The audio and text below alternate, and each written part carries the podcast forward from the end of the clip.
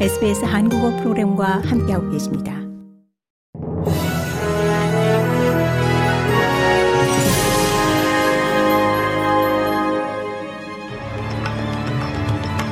(2024년 2월 15일) 목요일 오후에 SBS 한국어 간추린 주요 뉴스입니다. 알바니즈 정부의 3단계 소득세 인하 조치 개정안이 연방 하원을 통과했습니다.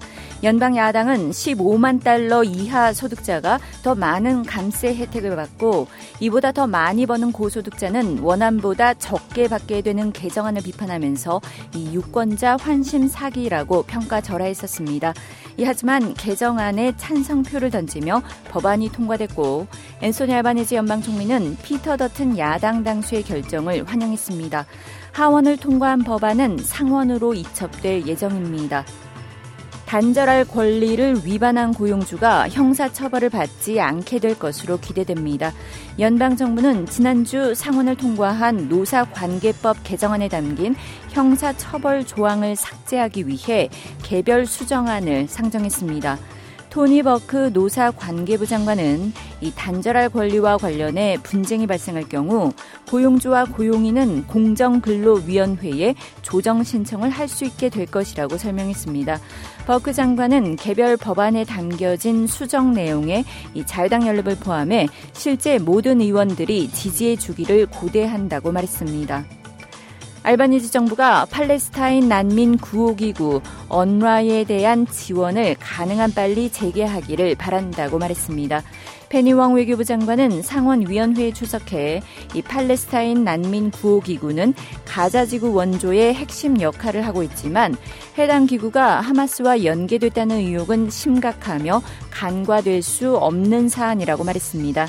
이스라엘은 언라 직원들이 작년 10월 하마스의 이스라엘 기습 공격에 연계됐다는 의혹을 지난달 제기했으며 이에 호주를 포함해 미국, 영국 등 주요 국가들이 이 기구에 대한 재정 지원을 중단한 상태입니다. 이스라엘은 최근 들어 언라의 하마스 연계 의혹을 뒷받침하는 폭로전을 이어가고 있습니다. 호주의 실업률이 2년 만에 처음으로 4%를 넘어섰습니다. 호주 통계청은 1월 실업자 수가 2만 2천 명 증가하면서 실업률이 4.1%로 상승했다고 밝혔습니다. 이는 2022년 1월 이래 가장 높은 수치입니다. 호주 통계청은 이 같은 상승은 곧 새로운 직장에 나가거나 이 기존 직장으로 돌아가지만 현재는 미취업 상태인 사람의 수가 평소보다 더 많은데 일부 기인한다고 설명했습니다. 호주의 지난해 12월 실업률은 11월과 마찬가지로 3.9%를 기록한 바 있습니다.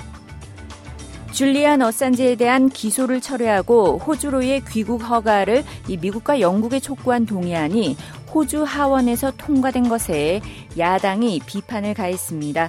20일 런던 고등법원은 송환 명령에 맞선 어산지의 상소를 거부한 이전 판결을 검토할 예정으로 이에 앞서 호주 하원에서 동의안이 통과됐습니다.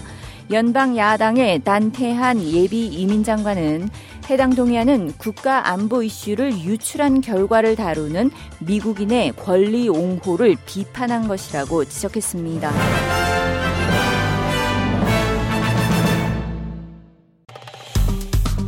좋아요, 공유, 댓글, SBS 한국어 프로그램의 페이스북을 팔로우해 주세요.